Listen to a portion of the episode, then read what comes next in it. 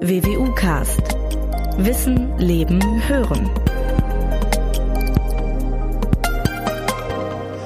Ja, liebe Hörerinnen, liebe Hörer, willkommen zum nächsten WWU Podcast. Heute geht es auf den ersten Blick vielleicht nur um einen Begriff, auf den zweiten Blick möglicherweise um eine Art Lebensstil sogar. Es geht um Nachhaltigkeit. Ein Begriff, der im Moment sehr häufig gebraucht wird, in aller Munde ist, in vielen Berichten vorkommt und deswegen freue ich mich heute sehr über den Besuch von Professor Dr. Doris Fuchs vom Lehrstuhl für internationale Beziehungen und sie ist gleichzeitig aber auch Sprecherin des Zentrums für interdisziplinäre Nachhaltigkeitsforschung an der Universität Münster. Willkommen, guten Morgen, Frau Fuchs. Herzlichen Dank für die Einladung. Gern geschehen. Frau Fuchs, ja, wie ich gerade schon gesagt habe, Nachhaltigkeit, ein Begriff, den im Moment zumindest gefühlt jeder kennt, jeder auch verwendet. Die Frage ist dann manchmal, die ich mir stelle, verstehen wir eigentlich alle das Gleiche darunter?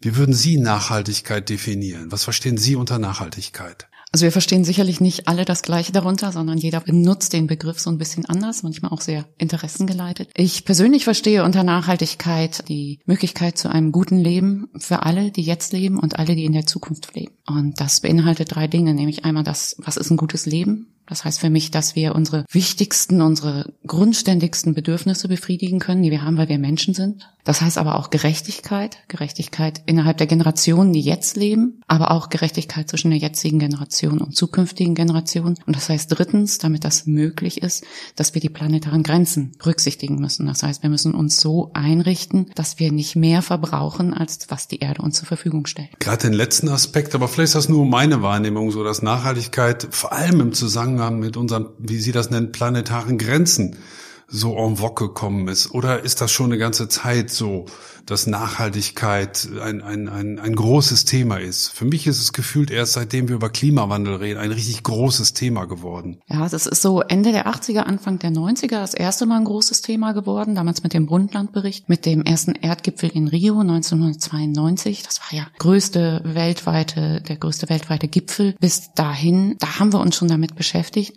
Aber es ist jetzt durch den Kontext des Klimawandels und der vielleicht mehr wahrgenommenen Bedrohung nochmal richtig hochgekocht. Also gerade im letzten Jahr haben wir ja sehr viel erlebt mit Fridays for Future, Students for Future, Christians for Future, Scientists for Future. Insbesondere aber eben mit, mit Fridays for Future, die dann einfach nochmal den, den Finger auf die Wunde gelegt haben und gesagt haben, also eigentlich wissen wir seit 30 Jahren oder mhm. länger, dass hier was falsch läuft.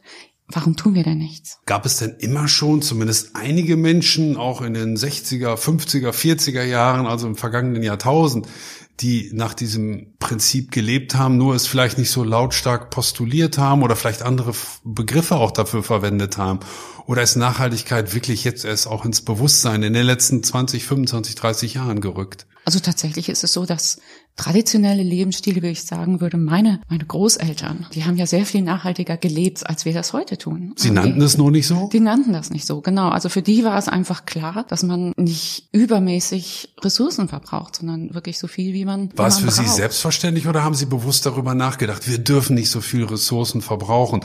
Oder war das einfach auch durch die, die Lebensumstände viel natürlicher nachhaltig zu leben. Es war, es war zum Teil durch die Lebensumstände natürlich, also insbesondere die Nachkriegsgeneration und so, die haben ja ganz andere Bedingungen vorgefunden, als wir die haben. Ähm, zum Teil war es aber auch eine Frage der gesellschaftlichen Kultur. Verschwendung war früher viel mehr verpönt, als es das heute ist. Hm. Heute kann ich damit angeben, dass ich heute hierhin fliege und morgen dahin fliege und viel mehr als, als früher noch. Das heißt nicht, ich will die alten Zeiten nicht verklären. Ne, auch damals haben schon die, die viel hatten, auch viel an Ressourcen verbraucht. Ähm, und das ist aber und das ist ja auch heute noch so, dass die, die am meisten haben, die verbrauchen auch am meisten Ressourcen. Aber es war trotzdem eine, eine andere Kultur des Umgangs mit mit unseren Ressourcen, des, des Umgangs mit Konsum. Also möglicherweise ist tatsächlich der Klimawandel, der uns das jetzt nochmal ganz schroff vor Augen führt, zu was das führt, wenn man über seine Verhältnisse lebt. Deswegen die Frage, muss es uns erst richtig schlecht gehen, damit wir tatsächlich uns auf eine nachhaltige Lebensweise besinnen? Das ist die Krux aller Fragen. Und das, also im schlimmsten Fall ja. Wenn wir uns fragen, warum wissen wir denn seit, seit den 70er Jahren wurde Grenzen des Wachstums veröffentlicht wurde, wissen wir eigentlich, dass wir in die falsche Richtung laufen. Ähm, und wir haben es nicht geschafft, umzukehren. Im Gegenteil. Weil uns das Wasser noch nicht zum Hals stand? Weil, weil wir es nicht wahrhaben wollen weil wir tatsächlich viel, viel, viel ändern müssten und, und viel mehr ändern müssten, als uns das jede, jegliche politische Debatte zur Nachhaltigkeit gerade auch suggeriert. Es wird ja immer noch suggeriert, ach, mit den richtigen technologischen äh, Innovationen und mit ein bisschen besseren Konsumentscheidungen hier oder da können wir das Ruder rumwerfen. Und das ist es ja nicht. Wir haben das, unser gesamtes, unsere verschiedenen Systeme, unser Wirtschaftssystem, aber auch unser Wissenschaftssystem, haben wir aufgebaut auf einer Basis falscher Annahmen. Wir haben nämlich nicht berücksichtigt, dass die Ressourcen endlich sind. Und insofern eigentlich müssten wir aufs Stopp drücken, müssten alle ein halbes Jahr aufhören, die Sachen zu machen, die wir machen und mal grundsätzlich überlegen, was müssen wir denn alles anders machen. Jetzt wissen Sie natürlich auch, wie unrealistisch das ist, Absolut. dass wir alle mal auf Stopp gehen und uns ein halbes Jahr in Klausur begeben und dann von vorne nach einem Reset anfangen. Mhm. Was können wir denn stattdessen tun, wenn das die unrealistische Variante ist? Wir müssten tatsächlich eine große gesellschaftliche Diskussion darüber führen, was alles anders passieren muss. Und die, die Hürden dafür sind unheimlich hoch. Das sehen wir daran, wie es, wie es gerade auch in der Politik läuft. Die Politik sagt auf der einen Seite Klimawandel, okay, das nehmen wir jetzt ernst und, und wir tun was. Und dann verabschieden sie ein Klimapaket, was nicht mal mehr den Charakter von Symbolpolitik hat, weil der einigermaßen informierte Bürger schon erkennen kann, dass es nichts bringt. Und das heißt, dem Bürger wird gleichzeitig das Signal gegeben, ach, so wichtig ist es jetzt am Ende doch nicht. Was wiederum bedeutet, dass der Bürger auch nicht an die Politik rangeht und sagt, jetzt tu endlich mal was. Und insofern haben wir gerade so ein, so ein Patt, wo die Politik dem Bürger sagt, signalisiert, ha, so wichtig ist es nicht. Gleichzeitig sagt, ach, der Bürger will es ja nicht wirklich. Und wie wir da rauskommen, das ist, das ist wirklich die, die ganz große Frage. Sie haben vollkommen recht, dieses Reset ist absolut unrealistisch, wird nicht passieren, können wir nicht. Aber wir müssten wirklich viel fundamentaler dran gehen, unsere Systeme, jedes Rädchen im System zu hinterfragen und bereit zu sein, das zu adjustieren, zu verändern. Wie bewerten Sie vor diesem Hintergrund die, Sie haben es schon angesprochen, die Bewegung Fridays for Future? Ist, ist das der, der, der Stachel, der uns eigentlich ganz gut tut, weil er uns an etwas ermahnt, was uns sonst möglicherweise ganz schnell wieder in Vergessenheit geraten würde? Es ist auf jeden Fall der, der, ein wichtiger Stachel. Es tut uns unglaublich gut, dass da junge Menschen sind, die sagen, jetzt nehmt das doch mal ernst, was wir wissen. Die Frage ist, ob es reicht, weil selbst nach einem Jahr Fridays for Future haben wir ja dieses Klimapaket aus der Politik bekommen, wo man sich fragen kann, wie kann das denn jetzt noch sein? Hm. Bei dem Begriff Nachhaltigkeit und auch im Zusammenhang jetzt kommen wir mal weg vom, vom Klimawandel zunächst, sondern kommen zum Konsum, denken viele Verbraucher sicher zuerst an die Umweltauswirkungen von Kaufentscheidungen, weniger über die zum Beispiel Arbeitsbedingungen, die ja natürlich auch eine wichtige Rolle in diesem Zusammenhang spielen. Wie kann Ihrer Einschätzung nach sichergestellt werden, dass Konsum nicht nur ökologisch, sondern auch sozial nachhaltig ist?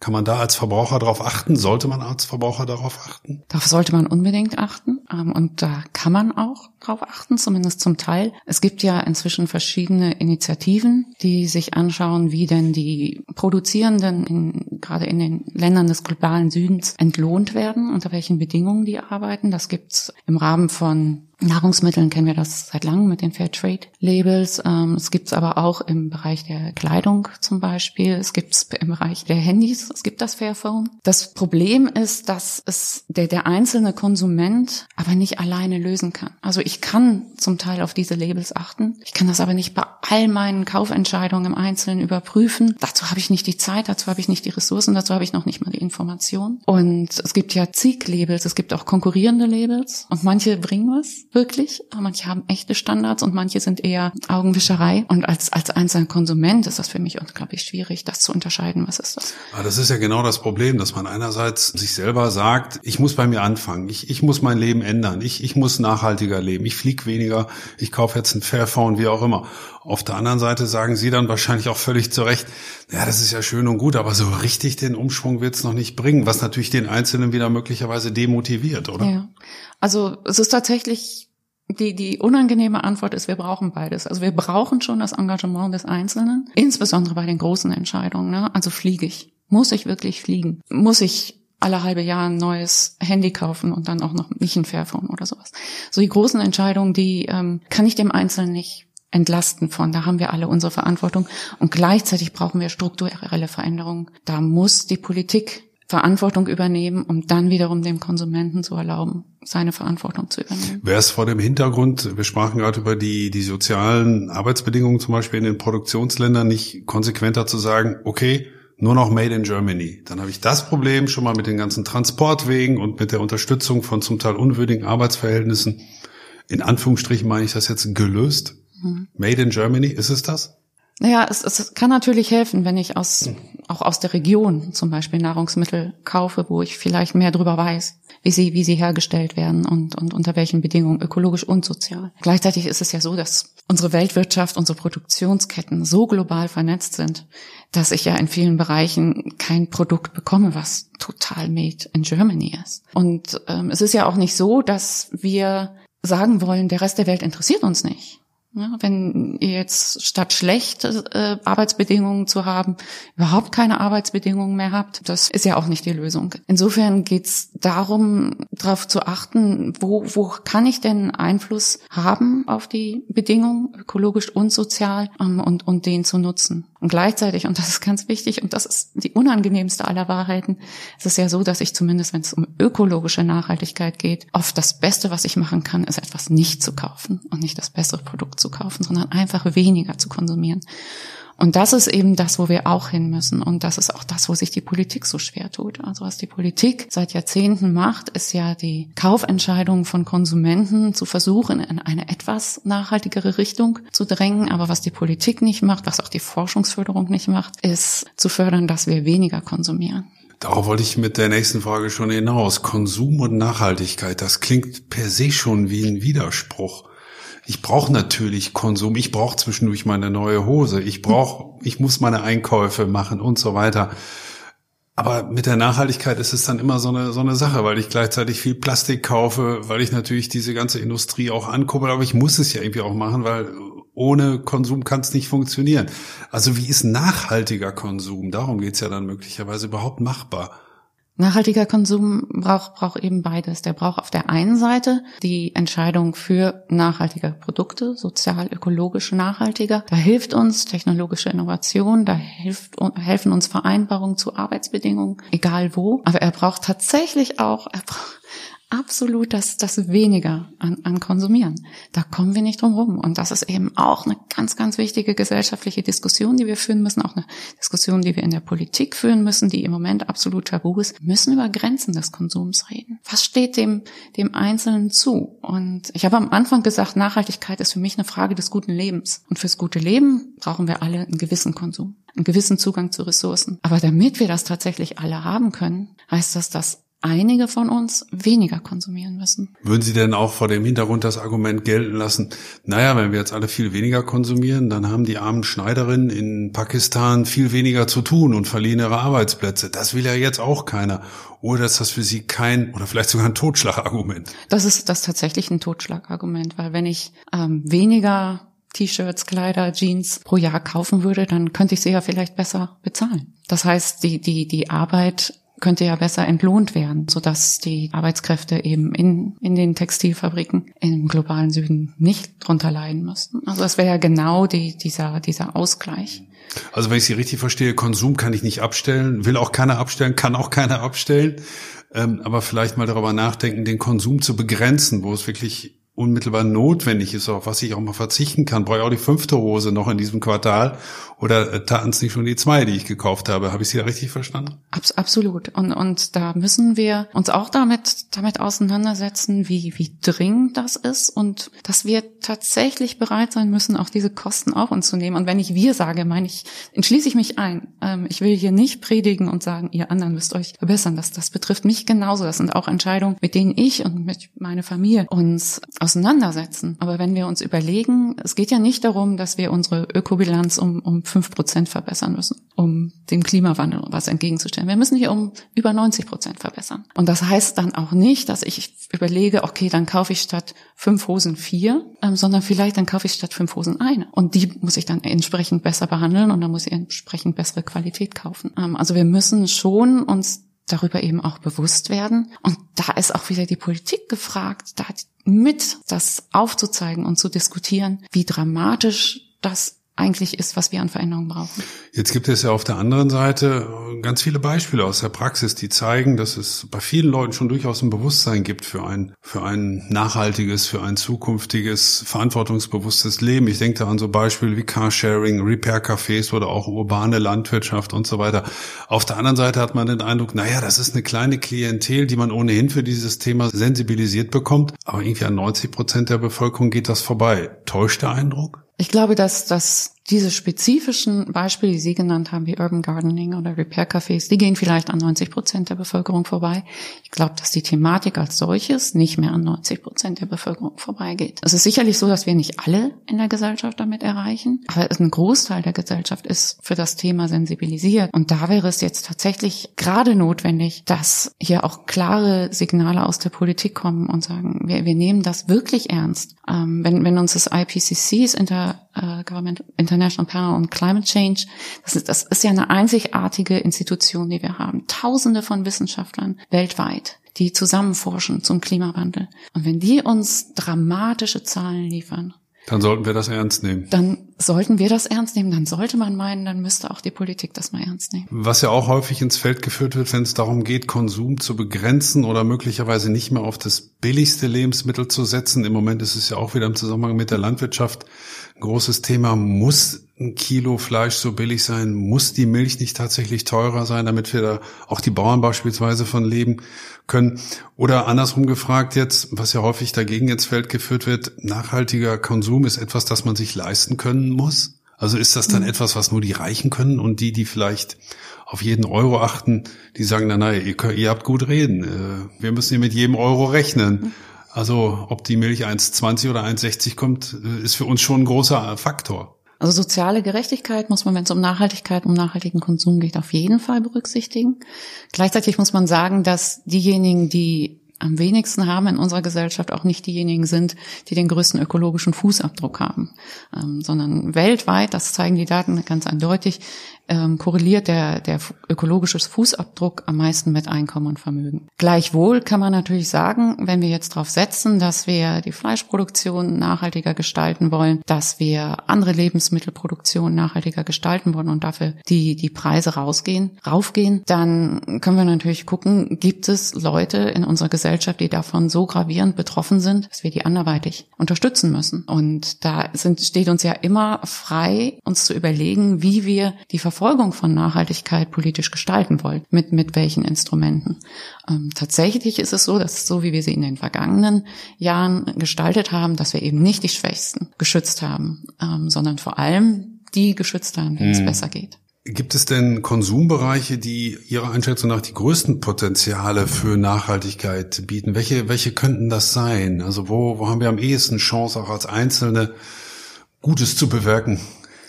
Also typischerweise in der, in der Wissenschaft werden immer drei Konsumfelder genannt. Das ist Mobilität, das ist Nahrung und das ist Wohnen. Als Einzelne habe ich sicherlich gerade im Bereich der Mobilität ganz viel Entscheidungsmöglichkeiten. Also da haben, das Fliegen haben wir schon angesprochen, auch, auch die Benutzung des Autos ähm, oder auch überhaupt die Kaufentscheidung für ein Auto ähm, hat ja sicherlich großen Einfluss. Aber auch im Bereich des, des Wohnens sollten wir das nicht unterschätzen. Also ein Problem ist ja, dass wir zwar wärmeeffizientere Häuser und ähnliches bauen, viel wärmeeffizienter als, als früher, dass wir aber immer mehr Wohnfläche verbrauchen als Einzelne. Und auch da müssen wir über, über Konsumgrenzen reden und uns fragen, wie viel Fläche darf ein Einzelner denn verbrauchen und damit auch ständig heizen oder ständig kühlen und so weiter. Glauben Sie denn, dass solch eine gravierende Diskussion, wie Sie sie ja im Prinzip nicht fordern, würde ich jetzt mal vorsichtig formulieren, sondern anregen, dass wir 90 Prozent, wie Sie gerade sagten, unseres Verhaltens zumindest mal kritisch beleuchten müssen, ist, ist das realistisch? Ähm, denn das eine ist ja, dass man das tatsächlich für sinnvoll erachtet, da werden viele Ihnen zustimmen, andere sagen, können wir uns gleich von verabschieden, schaffen wir eh nicht. Lass uns realistische Ziele setzen. Mit, mit welcher These würden Sie da eher also ich bin einfach zum jetzigen. Zeitpunkt noch nicht bereit, die Hoffnung aufzugeben, dass wir es schaffen, so eine, so eine Diskussion zu führen. Und in, in Teilbereichen führen wir sie ja auch schon und sie weitet sich aus. Ob wir es schaffen, die so weit in die Gesellschaft zu, zu tragen, dass wir tatsächlich in der gesamten Gesellschaft darüber reden, das wird sich zeigen müssen. Aber wenn wir das nicht schaffen, dann ist die Konsequenz ja das, was Sie vorhin schon angesprochen haben. Dann laufen wir einfach vor die Wand. Hm. Sie kennen sich, ähm, Frau Fuchs, ich habe es am Anfang gesagt, Sie haben den Lehrstuhl für internationale Beziehungen, haben auch eine ganze Zeit im Ausland gelebt. Erlebt. Sie kennen sich also auch auf internationaler Ebene ganz gut aus. Ist Nachhaltigkeit Ihrer Beobachtung nach mittlerweile ein, ein globales Ziel tatsächlich? Diskutiert man andersrum formuliert auch in Indien oder in Australien über diesen Begriff? Benutzt man ihn? Lebt man danach? Oder sind wir nur wir Deutschen, mal wieder, etwas zynisch gesagt, die entsprechenden Gutmenschen und wollen die Vorreiter sein? Nein, es ist tatsächlich international ein Thema, aber auch international in, in den unterschiedlichen Ländern kontrovers. Wir kriegen es, glaube ich, am deutlichsten in den USA mit, wo wir einen absoluten Klimaskeptiker, darf man gar nicht sagen, Climate Denier, wie sagen wir das ein Klimaleugner. Klimaleugner, danke schön, im Weißen Haus sitzen haben und dann aber Staaten wie Kalifornien, die weltweit Vorreiter sind in dem, was sie klimapolitisch machen. Insofern und, und ähm, auch, auch Länder wie China und, und Indien ähm, sind sich der, der Problematik bewusst und, und erleben sie ja auch. Ähm, wir sehen es gerade in den, in den Ländern Afrikas, die ja unglaublich vom Klimawandel betroffen sind, wo, was ja auch mit den Flüchtlingsströmen zum Teil zu tun hat und, und wo man im Gespräch ist, was, was man da machen kann. Also ist es nicht nur in Deutschland ein großes Thema, sondern weltweit. Entfaltet das auch entsprechende Wirkung oder wir sagen, ja, das ist immer punktuell, aber eigentlich müsste es mal so ein globales Bündnis geben, damit das wirklich an Wucht auch gewinnt. Ja, ich muss da so, so ein bisschen Salz in die Suppe werfen, weil wir sind ja in Deutschland gar nicht so toll. Also wir glauben das zwar vielleicht, aber wir haben ja jetzt selbst gar nicht so viel erreicht, gar nicht so viel geschafft. Im Gegenteil, wir haben auf EU-Ebene auch dazu beigetragen, dass sich das Tempo deutlich verlangsamt hat, zum Beispiel. Und in, insofern, ja, es, es braucht auch das, die Diskussion auf globaler Ebene. Die gibt es auch. Es gibt ja auch das äh, Pariser Abkommen zum Klimaschutz, das Nachfolgeabkommen zum Kyoto-Protokoll. Gleichzeitig gleichzeitig ist es so, dass, dass da sicherlich überall noch viel mehr passieren muss, auch in Deutschland. Um auf den Anfang unserer Diskussion nochmal kurz zurückzukommen. Es gibt, wie ich gesagt habe, schon möglicherweise in Deutschland oder in Europa viele unterschiedliche Vorstellungen, wie man nachhaltig leben kann was man unter dem Begriff versteht, das stelle ich mir auf internationaler Ebene, Sie haben gerade ein paar Länder genannt, wie China, Indien oder die USA, noch viel komplizierter vor. Verstehen wir alle unter Nachhaltigkeit das Gleiche und gehen auch, marschieren auch dann tatsächlich in die gleiche Richtung? Wir verstehen unter Nachhaltigkeit in, in der klimapolitischen Diskussion wahrscheinlich insofern das Gleiche, dass es um die Einhaltung der, der planetaren Grenzen am Ende gehen muss und dass es diesen Gerechtigkeitsaspekt haben muss. Wie wir das Leben dann ausgestalten, das wird am Ende immer unterschiedlich sein, weil, weil das ist ja auch sehr kulturell geprägt. Es kann halt nur nicht so sein, dass wir sagen, naja, also zu, zu einem guten Leben in Deutschland gehört aber das SUV und gehören drei Flugreisen im Jahr in, schöne Urlaubsziele und so weiter, weil damit zerstöre ich die Chancen anderer Menschen auf ein gutes Leben in dieser Welt jetzt und, und in der Zukunft. Insofern müssen wir uns in lokalen, in nationalen Kontexten, in kulturellen Kontexten fragen, was ist, ist es denn, was wir unbedingt brauchen?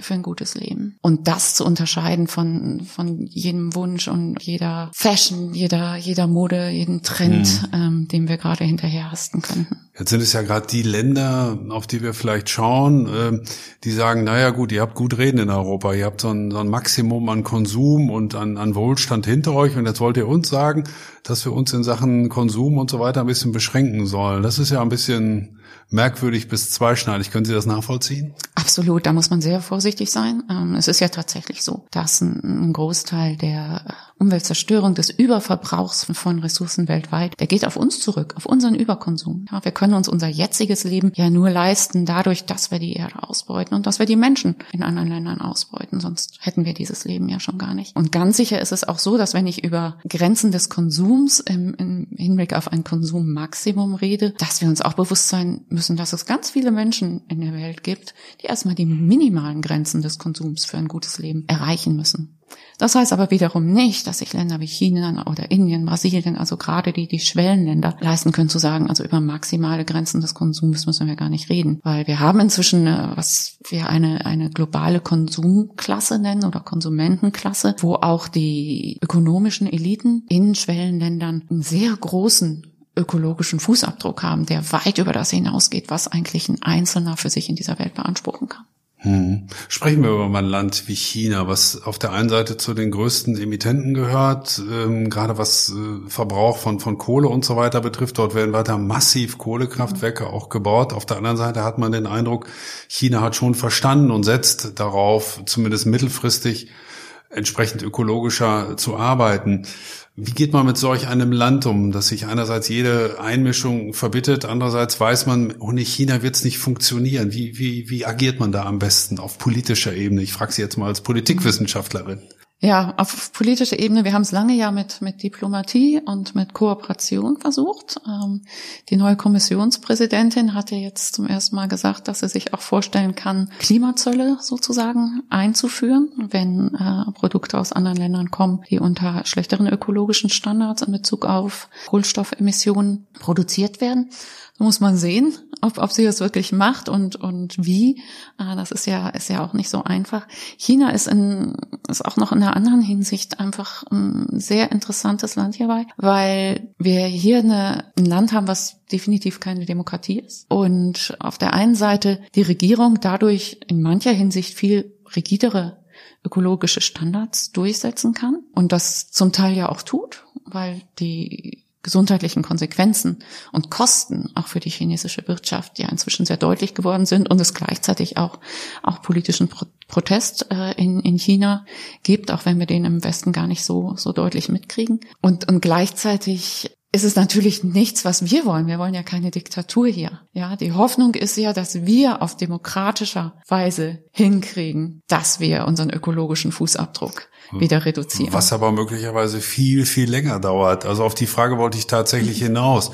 So sehr wir uns auch von Diktaturen aus guten Gründen verabschiedet haben und da nicht hinterher trauern sollten, bei manchen Entscheidungen, die einfach eine schnelle Zeit auch äh, äh bedürfen, die man schnell fassen muss, ähm, ich will nicht sagen, wünscht man sich eine Diktatur, aber wünscht man sich eine Durchgriffszeit, eine, eine Rigidität, die beispielsweise in China durchaus möglich ist. Wenn die Regierung dort beschließt, wir fahren jetzt alle Elektro, dann fahren die halt alle Elektro, jetzt mal etwas schlicht gesagt. Das ist ja bei uns unvorstellbar. Dann guckt man schon manchmal ein bisschen neidisch rüber, oder? Naja, also Aus was, ökologischer ja. Sicht meine ich das natürlich nur.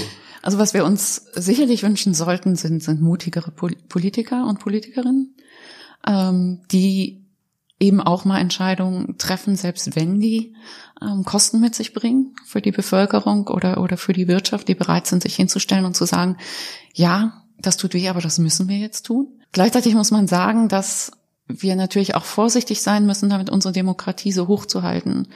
Ähm, wenn ich nicht, gerade nicht zu nachhaltigen Konsum forsche, dann forsche ich ja zu politischer Macht und, und wie die in unserer Demokratie verteilt ist. Und dann muss man sagen, dass unsere Demokratie aktuell halt auch hochgradig dysfunktional ist. Und das zeigen auch Kollegen von mir sehr schön auf, ähm, wenn sie Armin Schäfer sprechen zum Beispiel, der untersucht hat, wie in den letzten Jahrzehnten die politischen Entscheidungen in Deutschland gefallen sind, dann kann er halt sehr schön zeigen, dass die, dass die Interessen der ärmeren Teile unserer Bevölkerung nur dann berücksichtigt wurden, wenn sie zufällig denen der besser verdienenden unserer Bevölkerung entsprachen und ansonsten auf der Strecke geblieben sind. Oder wir können aufzeigen, dass es, ähm, und nicht nur in Deutschland, auch in den USA gerade und in anderen, dass es Politiken gibt, äh, politische Entscheidungen, für die es eigentlich eine Mehrheit in der Bevölkerung gebe, die aber nicht getroffen werden, weil sie politisch nicht gut verkauft werden können. Und insofern müssen wir uns tatsächlich daneben der Frage, wie, wie, wie können wir Nachhaltigkeit und nachhaltigen Konsum besser verfolgen, müssen wir uns die Frage stellen, wie können wir unsere Demokratie wieder auf die, auf die Gleise setzen. Und das heißt, dass wir massiv den Einfluss von Geld und, und wirtschaftlicher Macht aus der Politik rausdrängen müssen. Das ist ja eine Krux, dass man einerseits die demokratischen Prinzipien, die wir uns errungen haben, hochhält aus, aus vielen guten Gründen, aber natürlich auch feststellt, naja, auch eine Demokratie ist noch nicht das Paradies. Und dann, dann gibt es möglicherweise Prozesse, die in Gang gesetzt werden müssen, die aber nach demokratischen Prinzipien in Gang gesetzt werden müssen. Sprich, da müssen verschiedene Akteure gehört werden, da gibt es Einspruchsfristen, da gibt es Klagemöglichkeiten und so weiter. Das gehört alles zu unserem vernünftigen Regelwerk dazu. Das widerspricht sich doch dann selbst. Also Geschwindigkeit kriegen wir damit nicht hin. Man sieht das jetzt zum Beispiel auch in China im Zusammenhang mit dem Coronavirus. Ähm, die bauen innerhalb von 14 Tagen ganze Krankenhäuser. Wir kriegen in acht Jahren keinen Flughafen gebaut. Also das, das scheint irgendwie nicht zu funktionieren. Wir schätzen diese Demokratie alle sehr, aber sie behindert uns manchmal auch, oder? Also diese zeitliche Dimension ist, ist tatsächlich eine, eine Herausforderung. Ähm, und zwar in vielerlei Hinsicht. Ne? Auch in der Hinsicht, dass, ähm, wenn wir uns fragen, was sind denn die Zeithorizonte unserer Politiker, dann ist das die nächste Wahl. Wenn wir uns gleichzeitig fragen, was sind die Zeithorizonte unserer Entscheidungsträger in der, in der Wirtschaft, dann ist das der nächste Quartalsbericht, das ist ja noch viel kürzer. Und ähm, alles, was wir, die, die langfristige Perspektive, die, die wir brauchen, um uns gegen den Klimawandel zu stellen, und es geht ja nicht nur um Klimawandel, es geht ja auch um den Biodiversitätsverlust. Es gibt eine ganze Vielzahl von, von Umweltproblemen, denen, denen wir uns eigentlich stellen müssen, wo wir massiv dran arbeiten müssten. Dafür brauchen wir den Entscheidungshorizont, der auf die Langfristigkeit gerichtet ist und unsere Gesellschaft tickt anders. Also Im Gegenteil, wir machen ja alles immer schneller. Mhm. Und leider eben auch das Falsche immer schneller und immer besser. Kann es eigentlich auch sein, dass die ewigen Ermahnungen, die viele Politiker, gesellschaftliche Gruppen an alle Bürger richten in Sachen Nachhaltigkeit in nahezu allen Lebensbereichen, irgendwann auch mal genau diese viele Bürger möglicherweise salopp formuliert nerven und dann ins Gegenteil umschlagen und sagen, mein Gott, wir sind ja eine freie Gesellschaft, ständig höre ich, ich darf dies nicht, ich darf jenes nicht, ich muss hier, ich muss jenes. Nee, ich mache das jetzt, wie ich möchte. Kann das also tatsächlich auch mal genau ins Gegenteil umschlagen, was man natürlich gar nicht will? Das, also man muss aufpassen mit der ja. Quantität und Qualität der Ermahnung, anders formuliert? Genau, das, da, darum geht's. Also wir müssen vielleicht die, die Quantität der Ermahnungen reduzieren und dafür die Qualität der Möglichkeiten, sich anders zu verhalten, verbessern. Also es, es, es bringt ja auch nichts, wenn ich dem Bürger jetzt seit 20 Jahren sage, mach dies anders, mach jenes anders, mach, mach das anders. Und das sind aber alles nur diese Kleinigkeiten, die, die der Bürger ändern kann. Und es gab mal die Hoffnung, dass, dass wenn der Bürger bei Kleinigkeiten anfängt, was zu verändern, dann wird er nach und nach auch die größeren Sachen verändern. Aber tatsächlich ist ja viel wahrscheinlicher dieser Ermüdungseffekt. Und insofern sollte ich vielleicht dem Bürger eben, eben nicht sagen, immer nur auf die Kleinigkeiten hinweisen, sondern sagen, hier, das sind die wirklich wichtigen Entscheidungen. Aber letzteres scheint ja nicht zu funktionieren. Was ich erlese, ist, ich, ich soll keinen Strohhalm mehr benutzen, ich, ich soll dies nicht mehr machen und so weiter. Und dieser Strohhalm so unsinnig der für mich auch, auch tatsächlich möglicherweise ist. Er hat für mich auch so ein bisschen Symbolcharakter, weil es eben so, so eine Winzigkeit mhm. in meinem Leben ist, aber wieder ein Verbot mehr. Und das mhm. könnte ich mir vorstellen, dass das irgendwann mal in so eine Trotzreaktion bei Einzelnen zu Einzelnen führt, die sagen, so, jetzt ist Schluss, jetzt mache ich, was ich will. Die können mir sagen, was sie wollen. Ich mache genau das Gegenteil, bewusst. Ja, kann ich Ihnen leider kann nur passieren. zustimmen. Kann, kann absolut passieren. Und, und ähm, auch da muss ich wieder dahin zurückkommen, dass ich sage, es ist auch die Verantwortung unserer Politiker, ähm, den Bürgern zu sagen, das ist wichtig und deshalb machen wir das. Ist Nachhaltigkeit für Sie, Frau Fuchs, ein Gebot oder ein Angebot? Ein, also Nachhaltigkeit ist für mich ein absolutes Gebot. Und es ist, es ist eben kein Verbot, sondern es ist ein Gebot. Es, es soll mir, es soll uns die Freiheit geben, gut auf diesem Leben, auf diesem Planeten jetzt und in der Zukunft zu leben. Und dafür muss ich mich an bestimmte Regeln halten. Jetzt gibt es an der BWU auch ein Zentrum für genau diese Forschung, nämlich um Nachhaltigkeit, wo Wissenschaftler verschiedener Disziplinen die Köpfe zusammenstecken, um zu auszuloten, wie das am besten geht. Wahrscheinlich sind wir aber nicht an der Universität Münster die ersten oder einzigen, die ein solches Zentrum haben, oder? Absolut nicht. Ähm, also ähm, Im Gegenteil, wir sind ein bisschen spät unterwegs. Ähm, wir haben das Zentrum ja 2015 gegründet und wachsen, wachsen rasant, haben inzwischen aus den, aus den unterschiedlichsten Disziplinen Mitglieder von der Theologie bis zur Batterieforschung, also Naturwissenschaften, Geisteswissenschaften, Sozialwissenschaften, weil es eben hier viele ähm, Hochschullehrerinnen, Hochschullehrer und, und ihre Mitarbeiterinnen und Mitarbeiter gibt, die zu Themen der, der Nachhaltigkeit forschen. Aber es gibt Universitäten, die haben ganze Fachbereiche die haben ganze Fakultäten äh, zu diesen Themen gebildet. Und ähm, es gibt Universitäten, die haben umfassende Nachhaltigkeitsstrategien. Da sind wir ja auch erst am Anfang. Was zeichnet dieses Zentrum Ihrer Beobachtung nach aus? Sie haben gerade schon ein paar Disziplinen genannt, die vertreten sind.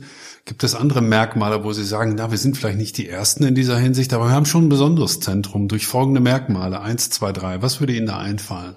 Also als allererstes würde ich da tatsächlich die, die disziplinäre Zusammensetzung nennen. Da haben wir das große Glück, dass wir eben auch starke normative Wissenschaften in, in Münster haben mit den Theologien. Die findet man, es gibt viele Umweltforschungszentren in Deutschland, nicht nur an Universitäten, sondern auch außeruniversitär. Aber diese Zusammensetzung von, von Disziplinen, die wir haben, die hat sonst keiner. Das ist sicherlich ganz wichtig. Dann ist, glaube ich, für uns auch entscheidend, dass wir, dass wir halt eine, wir sind eine Bottom-up-Initiative. Wir haben uns selbstständig gegründet, nicht weil irgendein Rektorat das wollte oder irgendeine Landespolitik sagte, wir geben euch Geld dafür. Das heißt, dass wir auch unter prekären Bedingungen arbeiten. Wir arbeiten wirklich unter mit geringen Ressourcen und Kapazitäten und versuchen damit sehr, sehr viel zu erreichen. Aber es ist auch sehr viel Herzblut dabei von, von vielen Mitgliedern, die für das Thema brennen und äh, sagen, das ist wichtig, das ist für unsere Zukunft entscheidend in der Gesellschaft. Und deswegen müssen wir da auch als Wissenschaftler uns einmischen. Wie funktioniert dieses Miteinander des Batterieforschers mit der Theologin, des Philosophen, mit der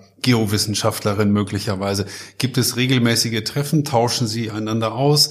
entstehen gemeinsame Papiere. Wie, wie muss man sich diese Interdisziplinarität, dieses Miteinander, dieses Zusammenarbeiten vorstellen? Wir treffen uns tatsächlich regelmäßig zu, zu Forschungsthemen, zum, zum Austausch, ähm, zum Teil offen, ähm, zum Teil aber auch schon auf eine spezifische Einladung zum spezifischen Thema hin.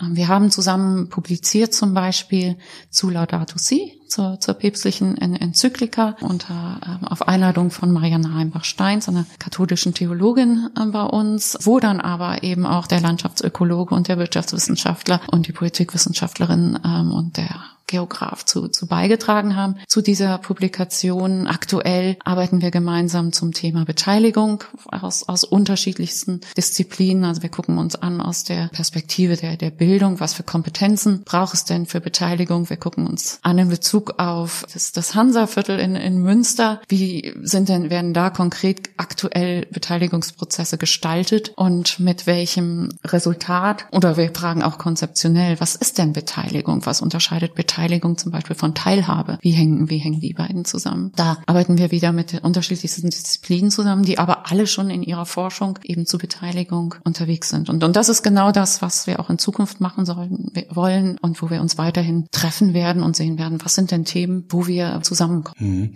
Wenn ich jetzt unser Gespräch mal zusammenfasse, so langsam aber sicher, Frau Fuchs, dann, dann bin ich so ein bisschen zerrissen zwischen naja, ich kann als Einzelner schon was tun und äh, ich sollte das vielleicht auch, ich sollte mich am Riemen reißen. Auf der anderen Seite habe ich auch so eine Portion, vielleicht meinten Sie es aber auch gar nicht so, Pessimismus äh, herausgehört. Das ist dann doch wieder irgendwie ein bisschen unrealistisch, dass wir uns alle besinnen. Wir reden immerhin über sieben Milliarden Menschen, die irgendwie ihre Lebensweise mal überdenken müssten, was zugegebenermaßen sehr, sehr schwierig ist. Würden Sie uns am Schluss eher einen optimistischen oder einen pessimistischen Ausblick geben in Sachen Nachhaltigkeit, Klimawandel, Zukunft unserer Lebensweise, Biodiversität? Sind Sie da eher, das Glas ist halb leer oder das Glas ist halb voll? Auf welcher Seite? Sie haben meine Zerrissenheit sehr gut rausgehört. Ähm, was ich Ihnen mitgeben wollen würde, ist, ähm, ja, als Einzelner haben Sie Verantwortung. vor allem bei den großen Dingen. Also Müssen Sie fliegen? Müssen Sie ein SUV kaufen? Wie kann man heute noch ein SUV kaufen, frage ich mich da. Aber also bei den großen Dingen kann man sie nicht aus der Verantwortung entlassen, kann man den einzelnen Bürger, die einzelne Bürgerin nicht aus der Verantwortung entlassen. Aber es sind eben nicht nur Konsumentscheidungen. Wir sind nicht nur Konsumenten, Konsumentinnen. Wir sind auch Bürgerinnen und Bürger. Und das heißt, genauso wichtig ist, dass wir uns politisch einmischen und dass wir von der Politik fordern, dass für uns Strukturen geschaffen werden, in denen wir die Möglichkeit haben, ein gutes Leben auf einem kleinen ökologischen Fußabdruck zu leben. Und, und ich bin tatsächlich in solchen, in solchen Kontexten immer zwiegespalten, was zum Beispiel Urban Gardening betrifft. Wenn wir jetzt alle anfangen, unsere eigenen Gemüse anzubauen, dann haben wir sicherlich nicht mehr die Zeit, die politischen und ökonomischen Strukturen zu verändern. Und das ist aber viel wichtiger. Also insofern, ehe Sie Ihre nächste Kartoffel anbauen, rufen Sie mal Ihren Abgeordneten an. Müsste die Wissenschaft beispielsweise da nicht auch noch manchmal ein bisschen selbstkritischer sein? Sie haben zum Beispiel Flugreisen angesprochen. Wie viele Kongresse gibt es? Wie oft jetten Wissenschaftler hin und her von A nach B, um sich zu treffen? Was ja auch sinnvoll ist, weil gerade diese internationale Vernetzung hoch gelobt wird. Auf der anderen Seite hat das den Preis, dass wahrscheinlich jeden Tag zig Flugzeuge nur mit Wissenschaftlern auf der ganzen Welt hin und her fliegen.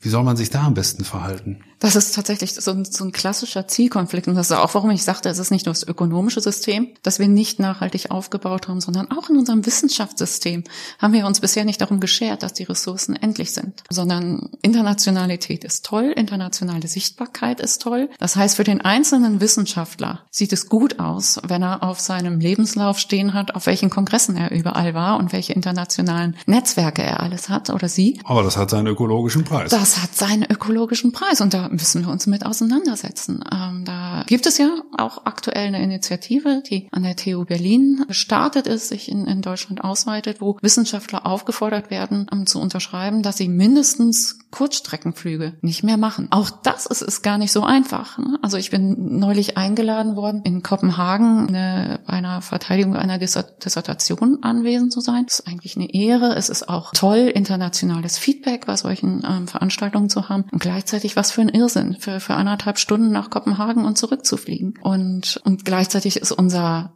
aktueller Kalender ja so voll, so durchgetaktet, dass man sich fast nicht die Zeit nehmen kann, das mit dem Zug zu machen, was natürlich auch geht. Und das sind sicherlich Fragen, mit denen wir uns als Wissenschaftler, mit denen wir uns auch als WWU auseinandersetzen müssen und sagen müssen, was haben wir denn hier für eine Strategie? Und auch da müssen wir uns am Ende wiederum die Frage stellen, welcher Flug muss denn wirklich sein? Daraus höre ich mal als Schlusswort so ein bisschen heraus. Ähm, es ist noch nicht alles verloren, aber es ist definitiv an der Zeit, dass jeder mal für sich ganz persönlich und privat in seinem persönlichen und auch beruflichen Umfeld sich fragt, was kann, was muss ich möglicherweise ändern? Und wenn das jeder oder jede macht, ähm, dann kann man durchaus äh, zu einem Ziel gelangen, was uns allen dann letztlich dann auch eine positive Zukunft beschert.